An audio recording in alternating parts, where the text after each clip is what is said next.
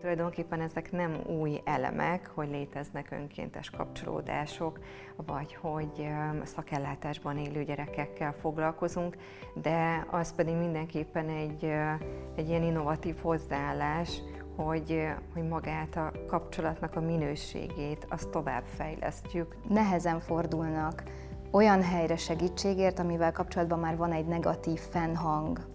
És ugye sokszor mi is családsegítőként, családsegítő központként ezekkel küzdünk, ezekkel a negatív hangokkal, és ez rombolja a bizalmat felénk. Nincs innováció egy intézményben, akkor abban abba a pillanatban elkezd, kezd leépülni.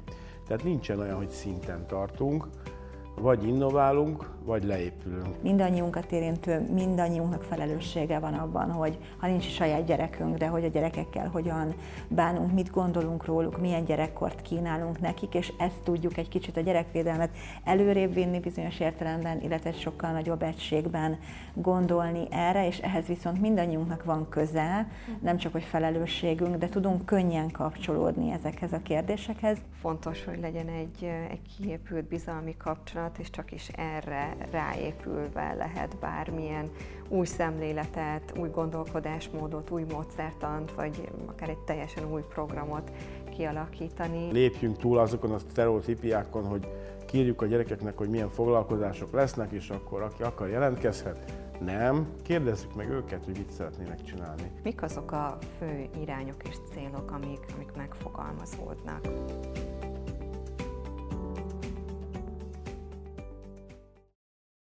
Innovációk támogatása a gyermekvédelemben címmel indult modellprogram a Rubeus Egyesület keretében, amelynek partnerszervezete többek között a Gyermekhíd Alapítvány és a Tapolcsányi Általános Iskolai Kollégium, illetve a második kerületi gyermekjóléti szolgálat és központ. És a mai alkalommal arról fogunk beszélgetni, hogy hogyan is néz ki ez az együttműködés, milyen irányok, célok mentén, és hogyan tud kapcsolódni. Hogyan tudnak kapcsolódni az egyes programok a gyermekvédelemhez. Beszélgető partnereim Rácz Andrea, a Rubeus Egyesület elnöke, Huszár Kristina, a második kerületi gyermekjóléti szolgálat és család központtól, illetve Havasi Tibor, a Tapolcsányi Általános Iskolai Kollégiumtól. Szeretettel köszöntelek titeket. Én rögtön azt is kérdezném, hogy ugye számos célt, irányt lehet megfogalmazni a, a gyermekvédelemben, de hogy egyénileg, illetve lokálisan annyiféle külön ág tud megfogalmazódni. A ti egyes területeteken, a munkáitokban, vagy munkásságotok révén mik azok a fő irányok és célok, amik, amik megfogalmazódnak a gyermekvédelmet tekintve? Hát nem tudom, egy kicsit mi kijebb lógunk ebből a körből, mivel a Rubeus Egyesület alapvetően kutatásokkal foglalkozik, és másodikként léptek be ezek a gyermekvédelmi projektek, amire kapjuk a támogatást, és aztán a különböző partnerségben ezt kidolgozzuk, illetve ezek a projektek így tudnak működni. És azt gondolom, hogy ami az eredeti elképzelésünk, az a rendszer fejlesztéséhez kapcsolódott mindig is a kutatásokon keresztül, és ezeken az innovációs projekteken keresztül is, ami azért erőteljesen kötődik a gyermekvédelmi törvénynek az alapvető céljaihoz, és szorosan az ENSZ gyermekjogi egyezményhez is. És kétezer-kettőben, amikor mi megalakultunk, akkor alapvetően a szakellátásra helyeződött a fókuszunk, és aztán mozdultunk le az alapellátás irányába, és egy fontos elv, hogy ezt a kettőt nehezen lehet együtt, egymás nélkül értelmezni a szakellátás oldaláról, de az alapellátás oldaláról is fontos látni ezeket a kockázati szinteket, amiken az ellátórendszer különböző elemeibe kapcsolódnak, és a kutatásaink pedig ehhez kapcsolódtak, hogy hogyan lehet részben egy helyzetképet felvázolni az aktuális gyermekvédelem helyzetéről, a szakemberek hozzáállásáról, mentalitásáról, arra vonatkozóan, hogy mit tud biztosítani ez a rendszer a valamilyen szempontból hátrányos helyzetű vagy problémás gyerekek számára, és a modellprogramok pedig ezeken az eredményeken alapulva részben próbáltak újra gondolni azt, hogy az alapfeladatokat hogyan lehetne kiegészíteni, és egy korszerűbb szemléletben gondolkozni a gyerekek sorsáról olyan partnerekkel, akik alapvetően is egy picit már az alaptevékenységeiket próbálták a saját gyakorlatukban tágítani. Igen, és akkor ezt nagyon jó, hogy így ketté bontottad, amit mondtál, hogy alapellátás és szakellátás. Ugye a Család és Gyermekjóléti Központ az konkrétan az alapellátási tevékenységet látja el. Ahogy benne is van a nevünkben, igazából a család és gyermekek szempontjait vesszük figyelembe, mert egy rendszerben gondolkodunk szociális munkásként. És az a rendszer, hogy hogyan épül fel, ez érthetjük a családi rendszerre, de érthetjük a szakmai rendszereinkre is, és ezek szorosan összekapcsolódnak, és mi ott láttuk abban a, a lehetőséget, amikor így a Rubeus Egyesülettel elkezdtünk közösen együtt dolgozni, hogy, hogy a központ szolgáltatásait bővítenénk olyan formában, ami ugye ez a korszerűbb megoldás, mert azt láttuk, hogy a egyre nyiladozik annak az igénye, hogy, hogy valaki mondjuk pszichológushoz fordul, vagy egyéni csoportterápiákat vesz igénybe, és ezeknek próbáltunk úgy hangsúlyt adni. Ami nálunk most jelentőségteljes, az főként így a mediáció, és ehhez kapcsolódóan készült is idén egy ö, ö, olyan füzet, ami konkrétan a gyerekeknek és a szülőknek szól, mert ö, az volt a tapasztalatunk, hogy ö, hogy közérthetővé kell tenni azt, ami egyébként a szolgáltatásokat jelenti. Mert sokszor vannak az emberekben olyan félelmek, hogy úristen, hogyha pszichológushoz megyek, vagy úristen, hogyha a, nem tudom, el kell mennem egy terapeutához, akkor engem megbélyeg ez a társadalom.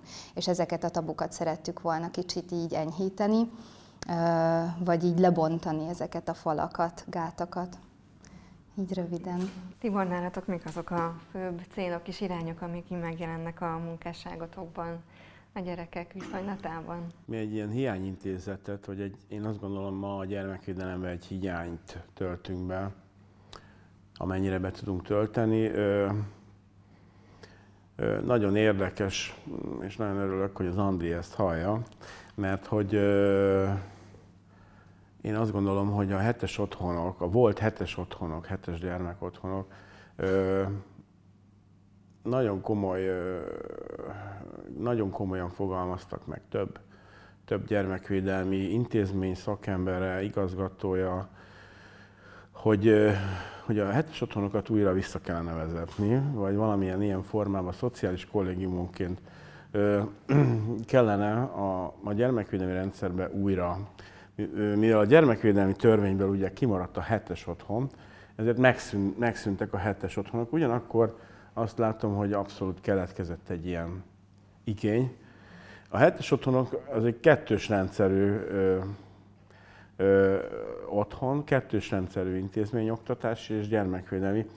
Ezért nagyszerű dolog, mert azt gondolom, hogy nagyon sok, egy kicsit kontraszelektív is ugye a gyermekvédelem szempontjából, mert hogy a, a, a szakellátásból a kerülést ö, segít, hogy ne kerüljenek be a gyerekek, tehát ö, egy kicsit ez ellen hat. De ugyanakkor azt gondolom, hogy az a másik terület, ami nagyon fontos lenne, a hazagondozás vagy visszagondozás, vagy a nevelőszülők és a, a neveltek ö, megtartását. Elég sok gyerek áramlik vissza a, a szakellátásban, a nevelőszülőktől, és azt gondolom, hogy azokat a konfliktusokat, amik, bocsánat, amik a, a nevelőszülőkkel vagy a szülőkkel kapcsolatban vannak, azokat a gyerekeket, akik, vagy azokat a családokat, ahol alkalmas embert találunk, alkalmas szemét a, a gyerekek hazagondozására, lenne egyfajta visszaáramlás is a rendszerből.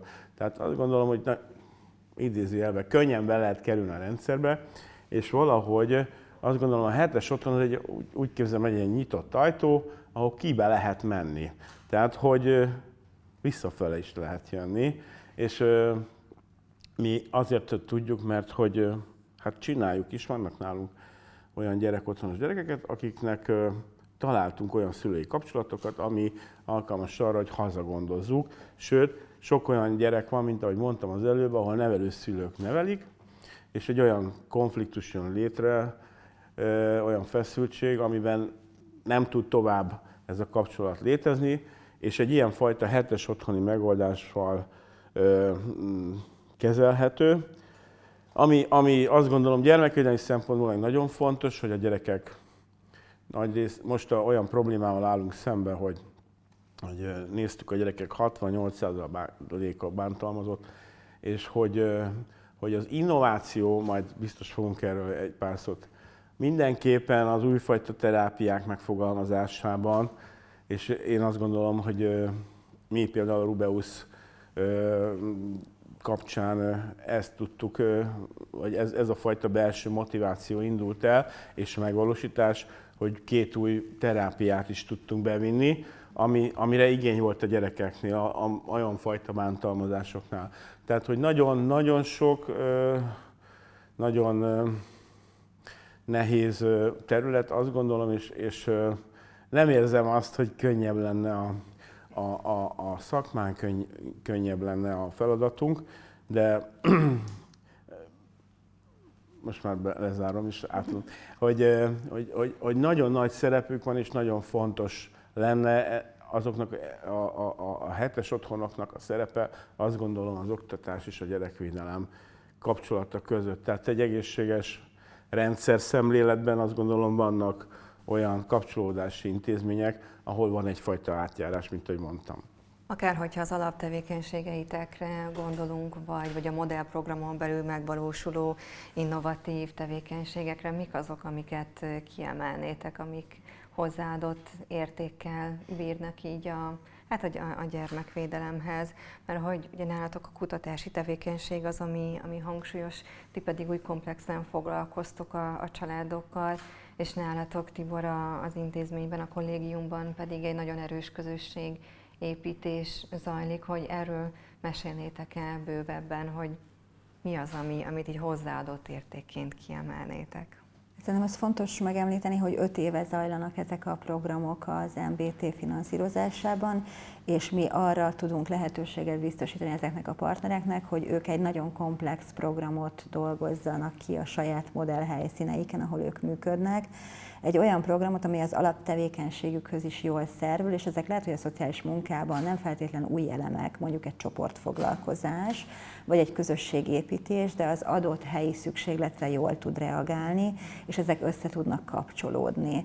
És itt fontos, hogy a saját célcsoportjukat, a gyerekeket és a szülőket is, és a helyi közösséget is elkezdjék bemozgatni, és ahogy időben haladtunk előre, szerintem az, hogy láthatóbbá vált a gyerekjóléti, gyerekvédelmi tevékenység, a kiadványokkal, a szakmai megjelenésekkel, a kisfilmekkel, ugye most is zajlik egy ilyen láthatósági kampány fotókkal, illetve podcastekkel, vagy a ti saját működésetekkel. Ez szerintem egy szemléletváltást tud hozni a gyerekvédelemben, de nyilván ezek helyi szinten sokkal értékesebb programok. Amit a Rubeus Egyesület tud, az az, hogy ezt koordináljuk, ezeket a programokat, tehát van egyfajta közös gondolat, hogy mit tekintünk innovációnak, mit tekintünk elég komplex programnak, mit tekintünk a civil partnerségek révén, hiszen itt az állami és önkormányzati intézmények megszólítása mellett civil szervezetek kapcsolódnak ehhez a munkához, ők mit tudnak behozni, mi az, ami a gyerekvédelemben új, de más területeken, például mentális betegek vagy pszichoszociális fogyatékosság, szenvedélybetegség területén viszont már nem új, de tudjuk hasznosítani, mit lehet a kortárs segítséggel, vagy a különböző terápiás irányzatokkal kezdeni a gyerekjólét, gyerekvédelem területén, amit a Tibor is említett. És ami kutatási szempontból pedig fontos, hogy követjük ezeket a folyamatokat, akkor is, hogyha rövid távú programokról van szó, akkor maga a kutatási dizájn, illetve az a mérési eszköz, amivel a szülői kompetenciákat és a gyerekeknek a rugalmasságát, reziliencia szintjét mérjük, az mindenképpen egy új szemlélet abban is, hogy hogyan lehet mérhetővé tenni ezeket a változásokat a családok, a családok szintjén.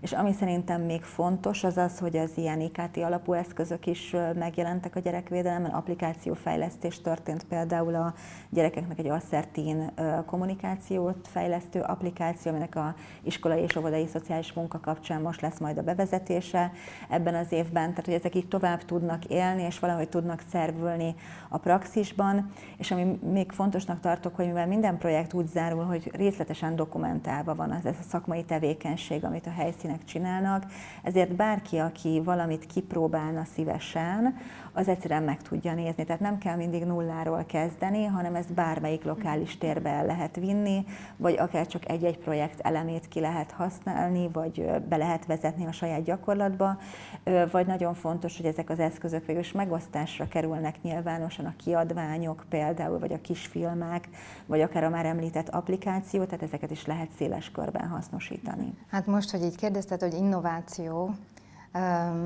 és ahogy Andi, te fogalmaztál, hogy amúgy a szociális munkától nem állnak messze a csoportok, vagy a közösségépítés, de hogy mégis erre kell helyezni a hangsúlyt. Mert hogy a közösségek, csoportok miből állnak? Kapcsolatokból, a kapcsolatoknak a hálózatából, és amikor így a hálózatokat elkezdjük újraéleszteni, akkor egy új vonal kezdődik.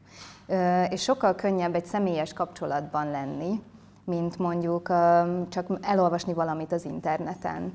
Mert annyiféle információ van szerintem így ömlesztve, és a szülők pont ettől nehéz nekik eldönteni, hogy hova forduljanak akár segítségért, mert, mert annyiféle információt lehet megtalálni, és ez a probléma, hogy nem tudják eldönteni sokszor, hogy vajon melyik a hiteles, melyik a jó, melyik lesz a, a nekik megfelelő.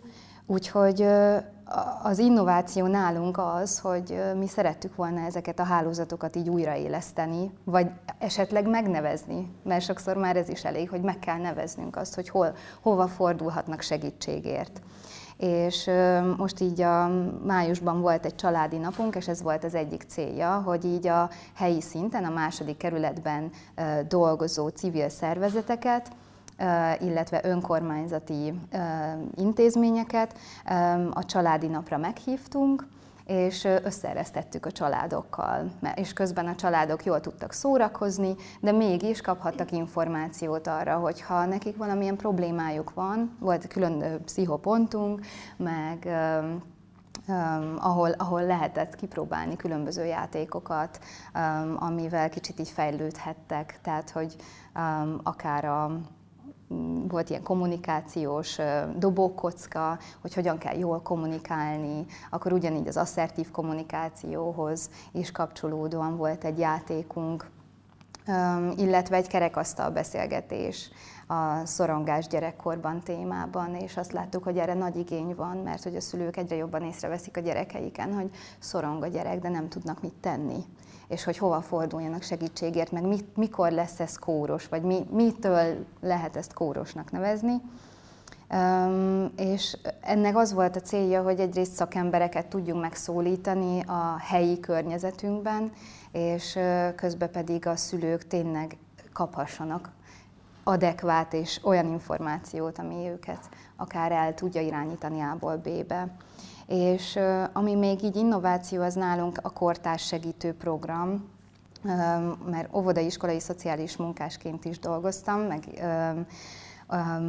és azt is láttuk, hogy nagyon fontos az, hogy a gyerekközösségekben kik lesznek a húzóerők, mert hogy ezekkel a gyerekekkel lehet jól együtt dolgozni azért, hogy mondjuk akár egy bullying helyzet ne fajuljon el, és ezeket a gyerekeket pont a kortárs segítő program végén egy ilyen asszertín kommunikáció és az asszertín alkalmazásnak a konkrét megismerésére fektettünk, és ez a kerületben tizenkilenc gyerek van jelen ezekben a csoportokban, mindegyik különböző intézményeknél, és, és azt gondoljuk, hogy ez fontos, hogy már a gyerekek a saját korosztályukban tudjanak hitelesek lenni. És ehhez a hitelességhez mi kell? Az önismeretünk. És ezt látjuk, hogy a gyerekeknek is nagyon fontos az, hogy az önismeretük fejlődjön, mert akkor például a szorongásuk is oldódik, tudnak hova fordulni, vannak kapcsolataik, és ebben láttuk, ebben a megtartó hálóban így a célt. Úgyhogy nekünk most így tudnám megfogalmazni az innovációt, mint olyan lehetőséget. Az előbb már említettem, az innováció, kétféle dologról beszélnék innováció kapcsán. Egyrészt azt gondolom, hogy nagyon komoly innováció lenne a gyerekvédelmi rendszerben ma, az egész magyarországi gyerekvédelmi rendszerben, ha a rendszert egyszerűsítenék. Azt gondolom, hogy sokkal hatékonyabb lenne minden szempontból a gyerekvédelem, ha rendszer egyszerűsítéseket hajtanának végre. Azt gondolom, hogy már a rendszer nagyon jól meg van szervezve, minden honnan meg van támogatva, és én azt gondolom, hogy ezt kellene egyszerűsíteni, hiszen az egyszerű dolgokban van mindig a, a, a, a, az erő, és én azt gondolom, hogy hamarabb eljutnának mind az információk, mind a gyerekek, mind az ügyintézés sokkal egyszerűbb lenne. Én azt érzem, hogy egy kicsit túl van a rendszer terhelve.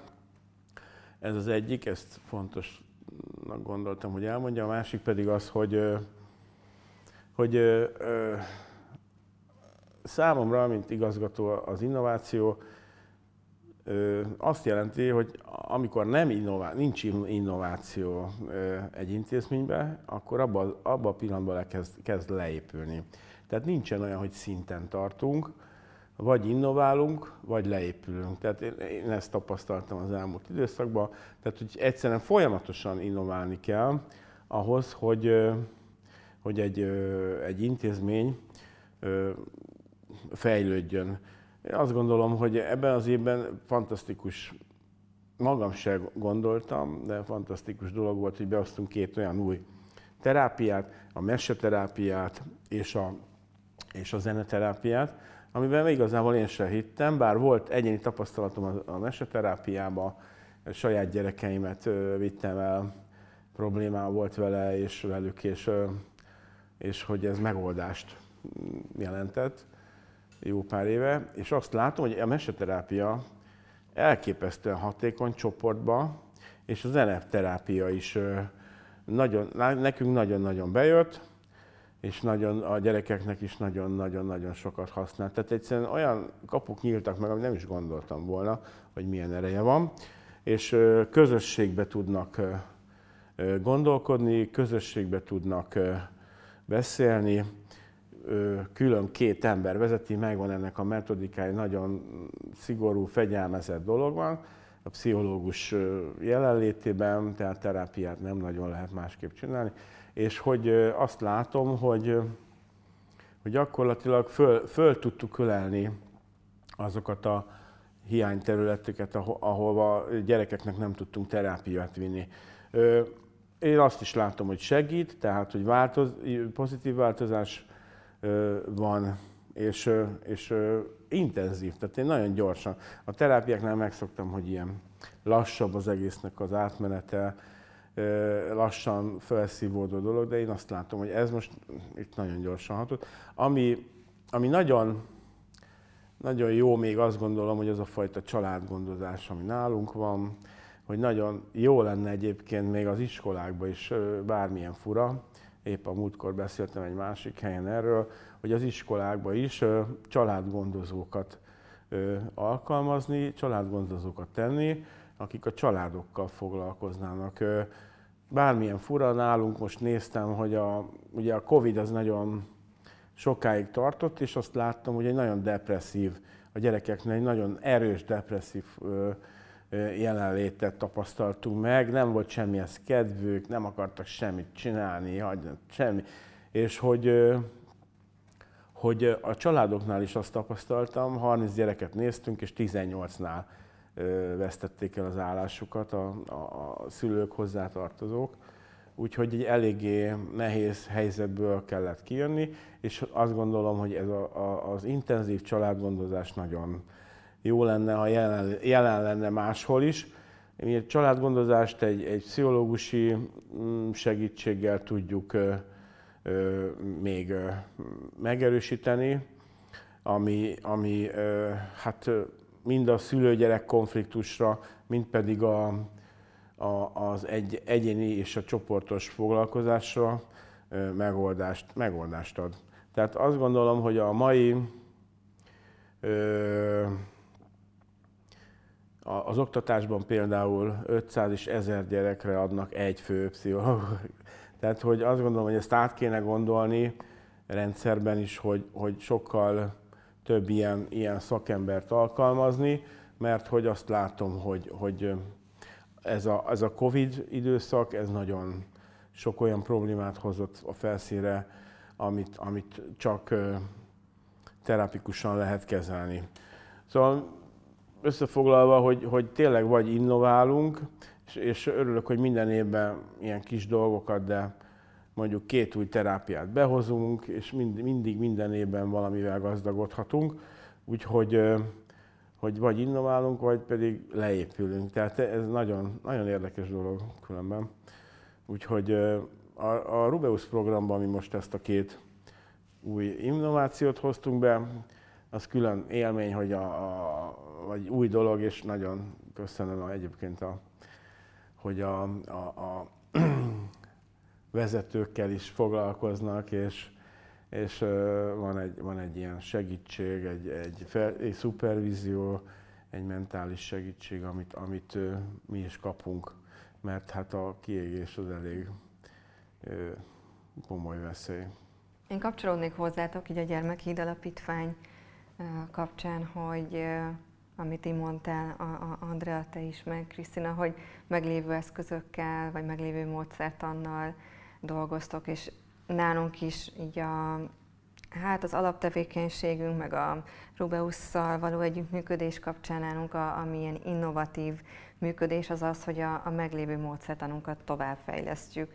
Tehát az alaptevékenységeinket továbbfejlesztjük, és pont az elmúlt hónapoknak egy ilyen nagy felismerése, rádöbbenése volt nálunk alapítványi szinten az, hogy most már közel száz főönkéntesen működünk, ami azt jelenti, hogy közel száz fő szak, gyermekotthonban élő gyerkőccel foglalkozunk, és hogy, hogy sokkal hangsúlyosabban kell foglalkozni a mentori kíséréseknek, kapcsolódásoknak a minőség ellenőrzésére és a továbbfejlesztésére, a mentoroknak a szakmai kísérésére, illetve a mentehigiénés megtámogatására, és hogy tulajdonképpen ezek nem új elemek, hogy léteznek önkéntes kapcsolódások, vagy hogy szakellátásban élő gyerekekkel foglalkozunk, de az pedig mindenképpen egy, egy ilyen innovatív hozzáállás, hogy, hogy magát a kapcsolatnak a minőségét azt továbbfejlesztjük, és hogy egy, egy hatékonyabb minőségellenőrzést vezetünk be. Nálunk a, így a Rubeus modellprogramban való együttműködésnek a hatására dolgoztunk most ki egy, egy fejlődési naplót, illetve ezt véglegesítjük, mert hogy szeretnénk ezt kutatás formájában is jobban kísérni a gyerekeknek a fejlődését, hogy annyi, annyi hatás éri őket onnantól kezdve, hogy bekerülnek a gyermekotthonba, és ahogy aztán kapnak egy mentort a Gyermekhíd Alapítványtól. Érdemes ezt a fejlődési utat sokkal hatékonyabb formában követni, és, és az eredményeket pedig publikálni, úgyhogy nálunk ez az, ami ilyen nagyon hangsúlyosan megnyilvánul, illetve a gyermekvédelemnek a láthatósága, ami ugye nálatok is, illetve az együttműködésben is egy hangsúlyos elem, és azt is látjuk, hogy milyen fontos erre nagyobb fókuszt helyezni, mert hogy annyi sztereotípia veszi körbe, a, hát ha csak a gyermekvédelmet tekintjük, de hogy úgy általában véve a, a, a szociális gondoskodás vagy szociális szektort, azt annyi sztereotíp kép tudja körbevenni, és hogy érdemes láthatóbbá tenni ezt.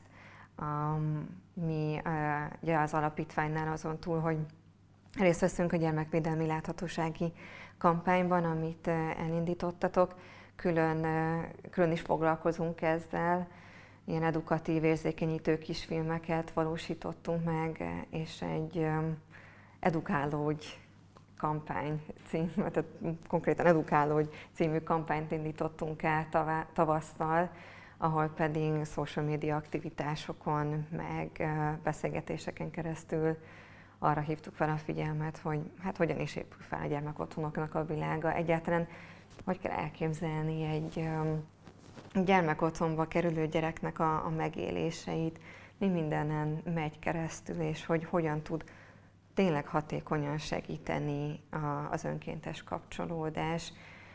És hát amit még működtetünk, az a pszichológiai központ, ami, amivel így kapcsolatban meg veletek is egy, együttműködünk, hogy a, és említetted is az önismeret fontosságát, mi így a B-Balance pszichológiai központunkon keresztül látjuk ezt nagyon, hogy a, az önismeretnek a fejlesztése az mennyire fontos, és nagyon érdekes tapasztalat, hogy hozzánk a, inkább a fiatalabb generáció jelentkezik, és nagyon jó ezt látni, hogy egyre fiatalabb, hogy az egyre fiatalabb generáció nyitott a mentálhigiénis szolgáltatásokra, eleve arra, hogy gondolkozzon az önismeret kérdéséről, és ez is egy olyan terület, ami, ami végül is nem új, de, de az, hogy tovább fejlesszük, meg az, hogy az ezzel kapcsolatos szemlélet formálását is tovább tudjuk fejleszteni, az az mindenképpen egy, egy innováció, meg egy hozzáadott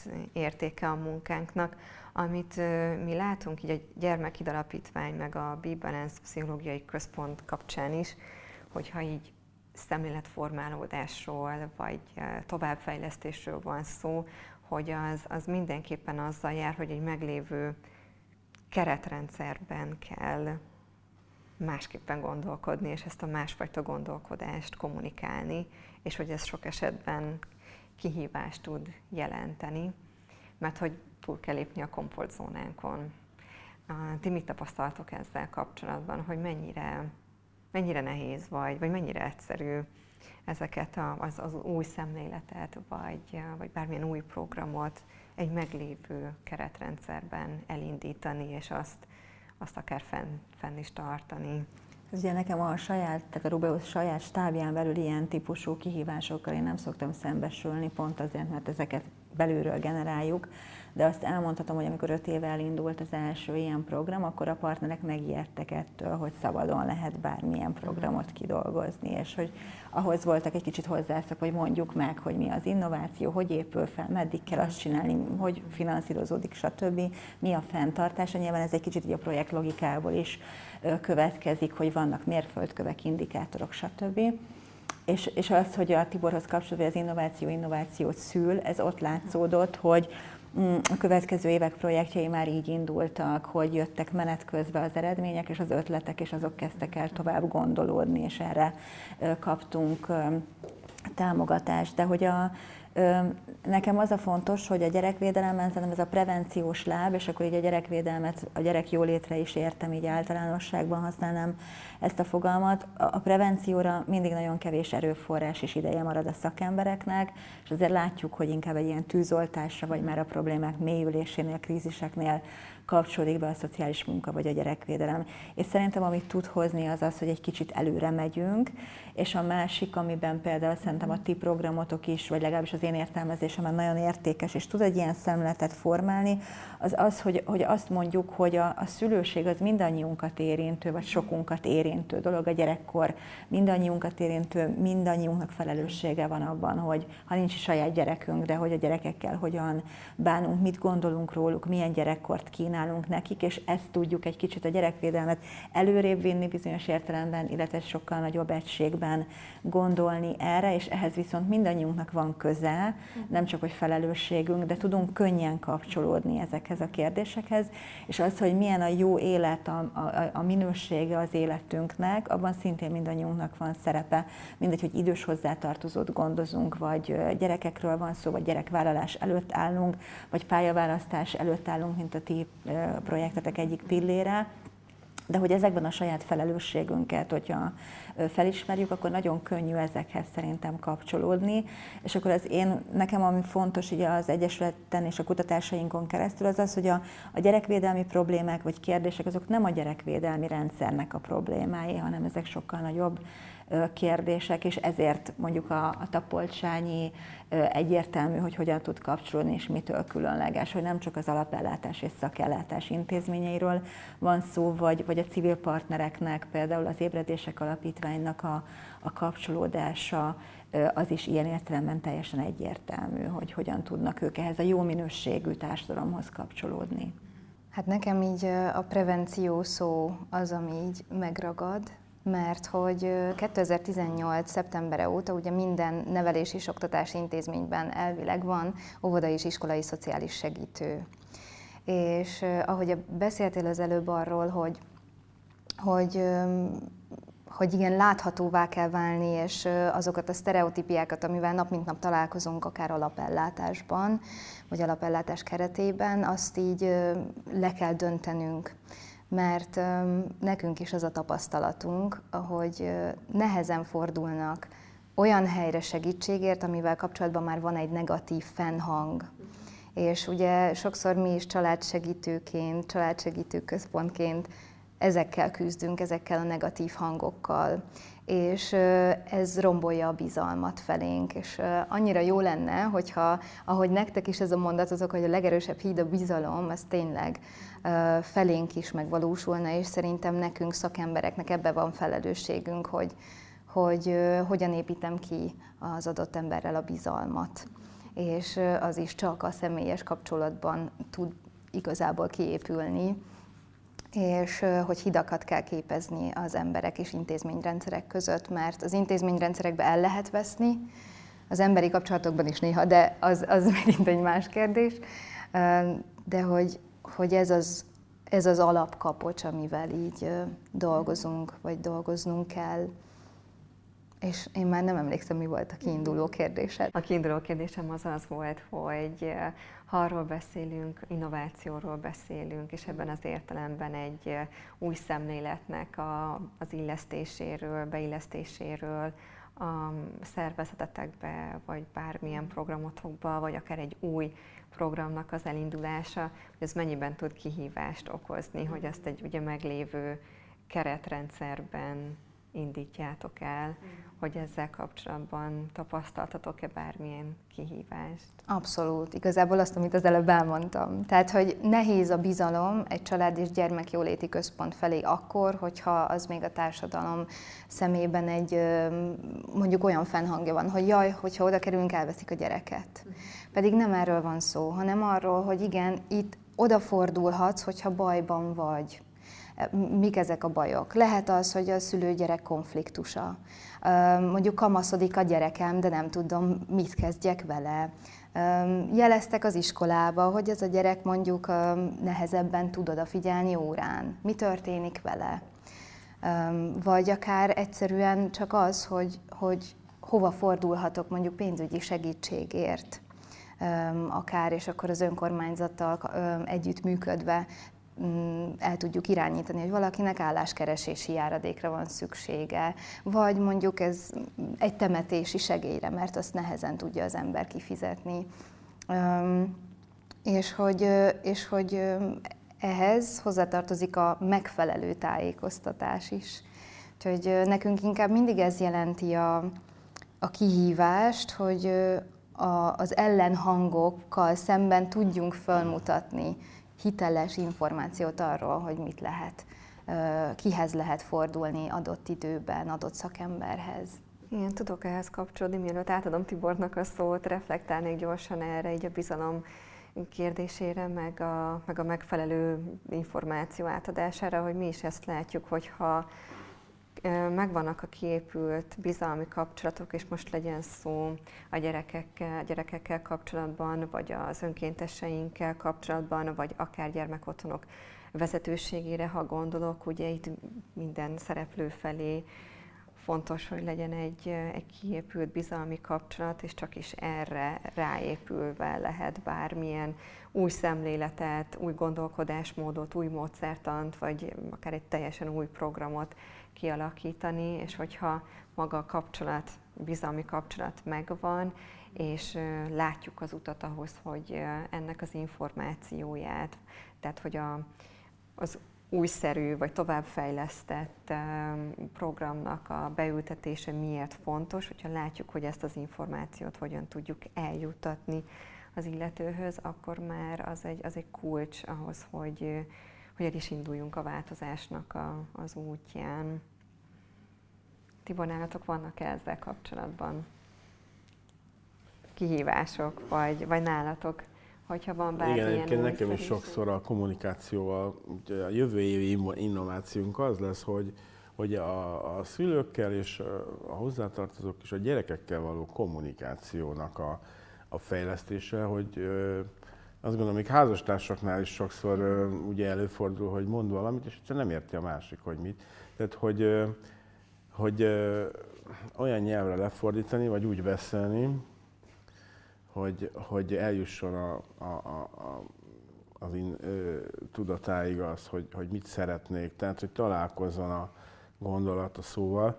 De ö, ez, a, ez két dolog, azt gondolom, a, a Rubeus program számomra úgy jelent innovációt, vagy am, amikor elkezdtük, akkor ö, ö, én meghívtam annak idején Böjte Csabát, és azt mondta, hogy, hogy néha túl, ö, ö, odament a legelső házát, amit megnyitotta, odament, és leverte a lakatot a házról, és beköltöztek. És mondta, hogy néha túl kell lépni a szabályokon és a, a törvényen, a szabályokon. A számomra a Rubeus program ez volt, ez nem azt jelenti, hogy törvénytelenül, de ez a fajta lakatleverés volt, amikor kinyit, kinyitottam a kaput, és beköltöztünk. És hogy ez a fajta felszabadulás, hogy na végre csinálhatok valamit, amit én szeretnék.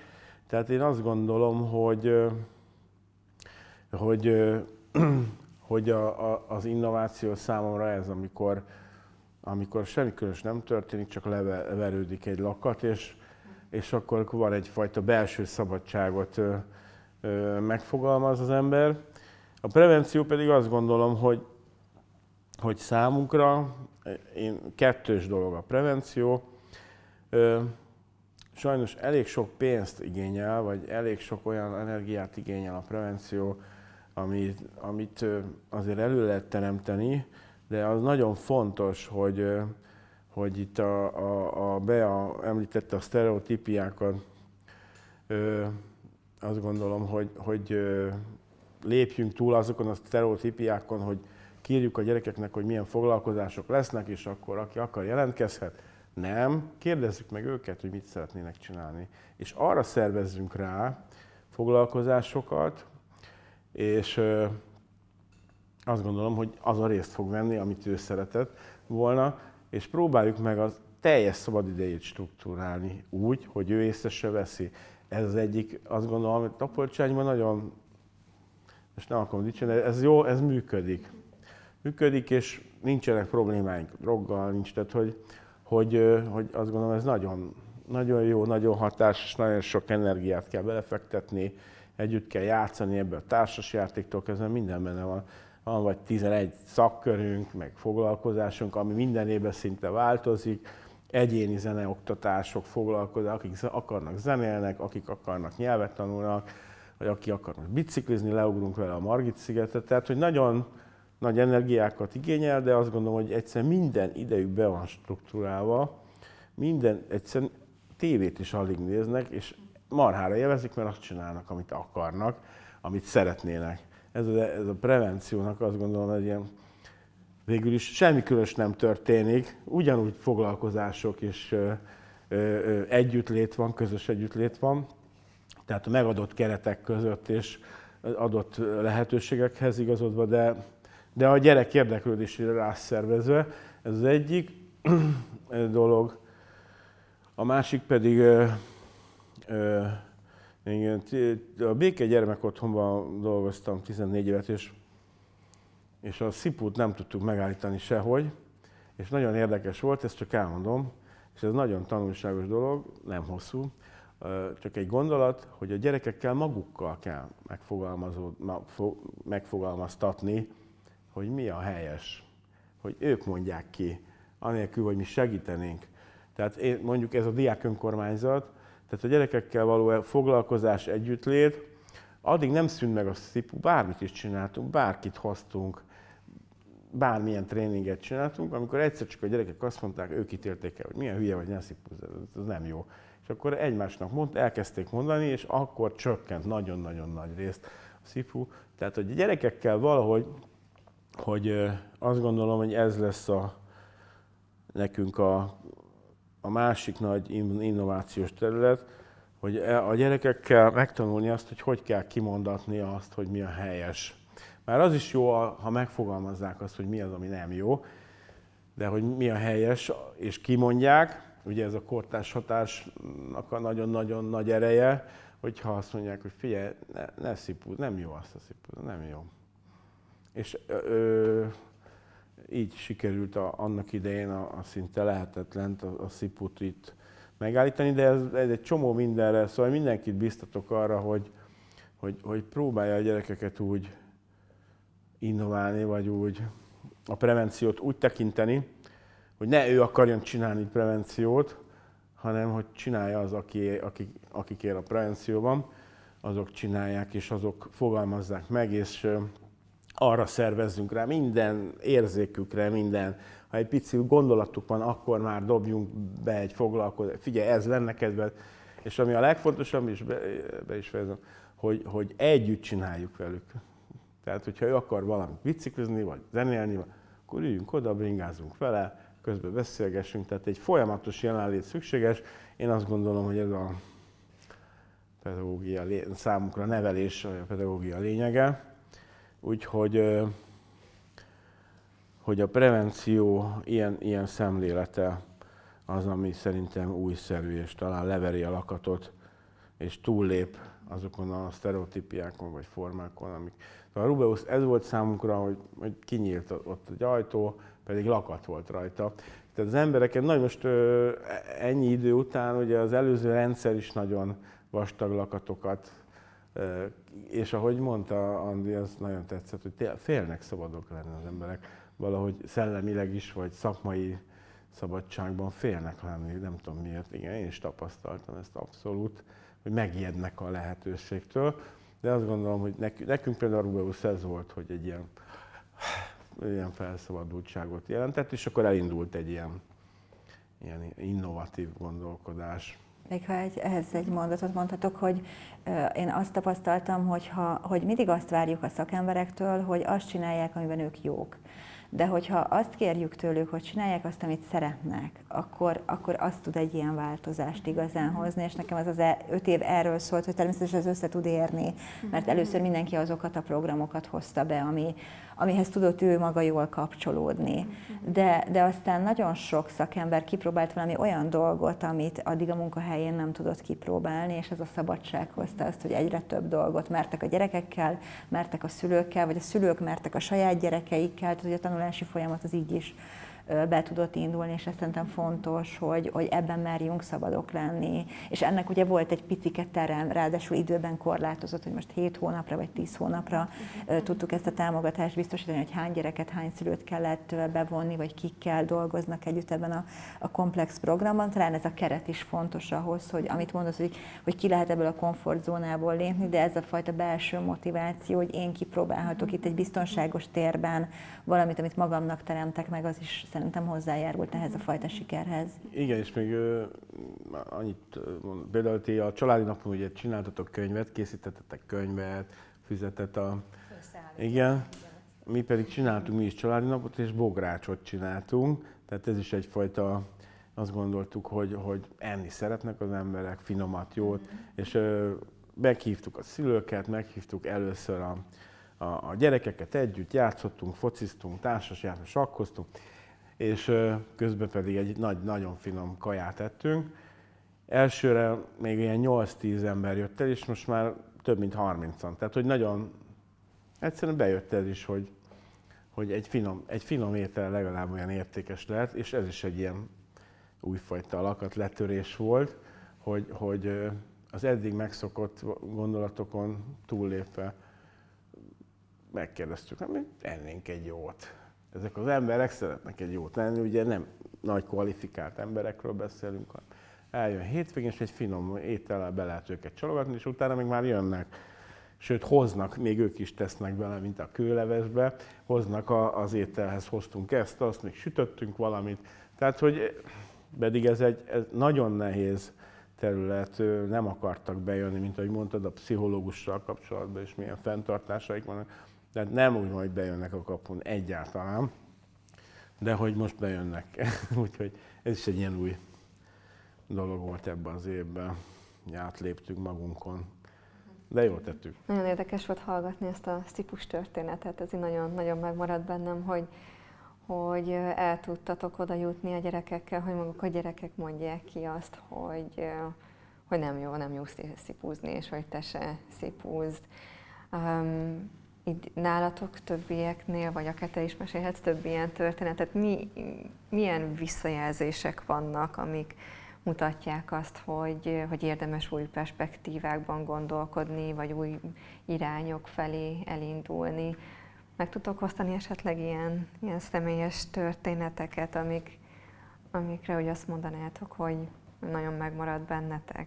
Hát nekem inkább ilyen jut eszembe, amikor um, csoportfoglalkozást tartottam kint egy általános iskolában. Már több alkalommal voltam ugyanabban az osztályban, ötödikes osztályról beszélünk, és akkor uh, az óra elején, még a szünetben odajön hozzám sírva az egyik gyerek, hogy aj, te jó ég, hogy engem nem dobtak ki a kidobósba, és úristen, és így tényleg óriási krokodil könnyekkel volt ott ez a gyerek. Én nagyon meg is lepődtem amúgy, hogy hát de, és mondtam, ami rögtön így fejből jött, hogy hát de akkor te vagy a legügyesebb, mert téged nem tudtak kidobni a kidobósba, akkor te nyertél. De ez nem így van, nem így van, és sírt tovább, és... És nagyon meglepő volt, amikor rájöttem arra, hogy ja, hogy ennek a gyereknek az volt a fontos, hogy őt észrevegyék a többiek, és megpróbálják kidobni. Mert hogy ez az ő kötődéséhez kapcsolódik, és ő ebből érezte volna azt a csoportnak a, a figyelmét. És amikor kicsit erről beszélgettünk, akkor ő, ő így erre rájött, hogy hát igen, igen, nekem arra van szükségem, hogy figyeljenek rám. És, és szerintem ez még néha most is borzsózik a hátam, amikor erre a történetre gondolok, mert, mert hát egyrészt nagyon szép, másrészt meg nagyon fejbe is kólintott, hogy nem fejből kell rögtön válaszolni, hogy hát az a jó, ha te nyersz, mert hogy ez meg nyilván a versenytársadalmunkat, meg amúgy is a szoros napirendben lévő gyerekeket egyáltalán nem segíti. Ez jutott eszembe, meg még van apacsoport, vagy volt apacsoport így a Rubeus projekten belül, és hát az óriási dolog, tehát hogy a férfiak nehezebben ülnek le akár csoport terápiákra, vagy csoportfoglalkozásokra, és, és hogy az volt így az apáknak a visszajelzése, hogy jaj, de jó, hogy tudtunk ezekről a mélyebb témákról beszélni, vagy akár esetleg dühöngeni, mert sokszor a férfiaktól is elvárják azt, hogy hát ők ne fejezzék ki az érzéseiket, ne dühöngjenek, ők mindig legyenek reálisak, és ettől lesz ennyire um, nehéz akár az ő apaságuk, vagy a létük. Um, és um, még nem is tudom. Most, hogy így elkezdtem beszélni róla, egyre több történet jut eszembe. Igen, de nem akarok el... rabolni a sót. Nekem szülőkkel készült interjúk jutottak az eszembe, amúgy pont két apuka, ahol ezt fogalmazták meg, hogy ők a gyerekvédelem számára láthatatlanok igazából egy pontig, nincs út, ahol, és nehezen is kommunikálnak a leginkább női szociális munkásokkal vagy segítőkkel, és hogy az ő szempontjaiknak a megjelenítése mennyire fontos, amikor a saját apaságukról, vagy a gyerekükkel való viszonyukról, vagy akár egy válási szituációban gondolkozhatnak, illetve annak a megélés, ez egy szülőcsoport volt, amúgy nem, ami most még másodjára erre eszembe jutott, egy heterogén szülőcsoport, ahol annak a felismerés, hogy más szülők is küzdenek uh-huh. hasonló problémákkal, és hogy ennek az erejét használni, mint amit tudjuk, hogy a szociális munka más területein, például a szenvedélybetegségben azért ezt tudjuk használni ennek az erejét, de hogy a szülőségünkkel kapcsolatos elakadásainkat így megbeszélni, mondjuk egy védelembe vett gyerekek sorsrendezéséről, azt szerintem egy nagyon fontos dolog volt. A másik, ami meg eszembe jutott, az kevésbé történet, mint inkább annak a felelevenítése, amit tavaly veled csináltunk a a gyerekek kisfilmjeinek a zsűrizése, hogy mennyire érdekes volt az, ahogy cégek bekapcsolódtak és megkerestek kívülről minket, hogy ők szeretnének valami jót tenni most ebben a, a programban, és hogy a gyerekek ugye azzal, hogy ez, aki vagyok, ez volt a kampánynak a címe, amit most ugye a szakemberek oldaláról ebben a körben folytatunk az idén, hogy tényleg csak azt kértük, hogy ők mondják el, hogy ők kicsodák, ők mit gondolnak, hogy mit adhatnak. Uh-huh. És ugye nem, ez egy, ez egy másik perspektív, amikor a mit kaphatok én a rendszertől, vagy hogyan lehet nekem jobb, vagy ki az, aki még részt vesz ebben a folyamatban, hanem amikor úgy szólítunk meg gyerekeket, hogy ti mit tudtok adni ennek a társadalomnak, kik vagytok, ti merjétek ezt megmutatni. És azt gondolom, hogy egyrészt nagy számú ilyen kis filmpályázati anyag érkezett, másrészt pedig nagyon igényesek is érkeztek, és nagyon meghatóak érkeztek. És hogy ez egyfajta siker szerintem, amikor azt tudjuk megmutatni, hogy ezek a gyerekek ugyanolyan gyerekek, csak vannak elakadásaik vagy szükségleteik, amiket családi körben nem biztos, hogy önerőből ki tudnak elégíteni, és erre vagytok ti itt a különböző szintjei a rendszernek. Ami nekem most így beugrott, ahogy így hallgattalak titeket, az a mentoráltammal egy beszélgetés karácsonykor nálam lehetett. Mert most már évek óta mentora vagyok a kislánynak, és egy elmegengedte, hogy nálam legyen, és a huszonnegyedike estét azt együtt töltöttük. És volt egy, főzőcskéztünk, és közben volt egy pillanat, amikor váratlanul elkezdett beszélni saját magáról, ilyen önreflektív módon, hogy, hogy ő tudja magáról, hogy traumákat élt át. Náluk itt testvérszakadás is történt, ők legalább hatan vannak testvérek, akik bekerültek egy gyermekotthonba, és közülük két kicsit örökbefogadtak külföldön, külföldi örökbefogadó szülők. Nagyon-nagyon sok mindenen átment ez a kislány, és ő tizennégy évesen meg tudta fogalmazni azt, hogy ő tudja, hogy milyen traumákat élt meg, és tudja azt is nagyon jól, hogy neki ezeket tudnia kell kezelni, ahhoz, hogy tudjon kapcsolódni más emberekhez. És hogy neki van most egy szerelme, egy barátja, néhány hónapja vannak együtt, és hogy ő nem tudja, hogy ezzel a fiúval hogyan beszélgessen az életéről, hogyan beszélgessen arról, hogy ő gyermekotthonban él. Teljesen le voltam döbbenve, hogy egy tizennégy éves kislány honnan ismer egyáltalán ilyen szavakat, és hogyan tud ilyen önreflektív gondolatokat megfogalmazni, És, és akkor kérte a segítségemet ebben, hogy beszélgessünk erről, hogy hogyan tud majd ő beszélgetni saját magáról, a, a megélt traumáiról, azzal a fiúval, aki, akit most így beengedett az életébe. És nekem ez volt egy ilyen nagyon meghatározó pillanat, ami, ami azt a visszajelzést adta, hogy mennyire fontos tényleg a, a mentori munkánk, és hogy mennyire fontos az, hogy hogy ennek a továbbfejlesztésére, meg a minőség ellenőrzésére nagyobb hangsúlyt tudjunk fektetni, mert ha ezek a mentori kapcsolatok tényleg hatékonyan tudnak működni és, és stabilan, akkor fogunk tudni ráépíteni karriertámogató programot, terápiás ellátást, egyéb szociális készségfejlesztő foglalkozásokat, amik egyébként is futnak nálunk, de látjuk azt, hogy ez, a, ez az alap pillére mindennek, és nekem például ez volt egy ilyen nagyon megindító személyes történet, ami, a, amire ha visszagondolok, akkor mindig úgy erőt tudok meríteni.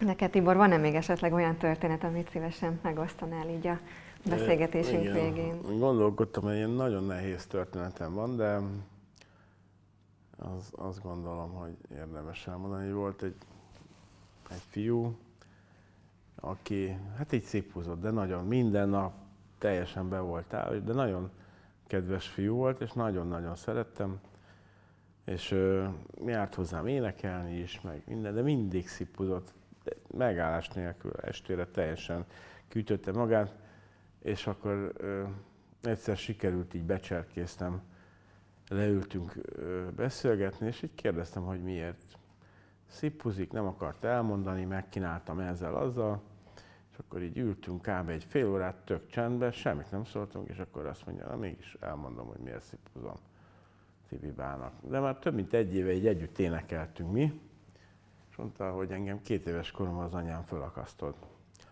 És akkor ezt nem bírom. És hogy ez minden nap. És meg is halt, utána újraélesztették, és akkor hát életben maradt. És akkor, amikor ezt elmondta, megöleltük, egymást nyakamba ugrott, és sírtunk, de vagy egy fél órán keresztül én is aknyam nyálom összefolyt, sírtunk, és ott fordult ez a gyerek, utána fordult, utána teljesen lerakott mindent, elkezdett tanulni, elvégezte az iskolát, és most családja van, három gyereke van, postás különben, és találkozunk sokszor, és találkozom vele, és és azt gondolom, hogy akkor nem ülök le, és nem várok fél órát, pedig szipus volt, hanem csak oda megyek, hogy megint miért szipusztál, elkezdem ostorozni, akkor sose történik meg az a csoda. Én azt gondolom, hogy, hogy ugye az adott eszközökön belül, ahogy mondtad, azokkal a lehetőségekkel lehet élni, és azt gondolom, hogy, hogy a csoda mindig megtörténik. Csak ki kell lépnünk magunkból.